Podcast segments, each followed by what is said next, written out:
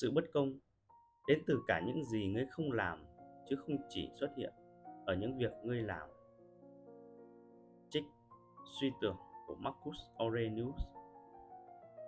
Người xưa có câu, cái ác thắng thế khi người tốt không làm gì cả. Hoặc, im lặng trước cái ác cũng là tội lỗi.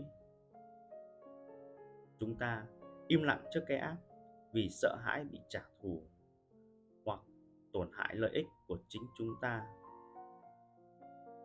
Tuy nhiên, hãy nhớ rằng nếu như cái app được bình thường hóa, nó sẽ trở nên lan tràn và không sớm thì muộn, ta cũng sẽ trở thành nạn nhân hoặc kẻ thù ác.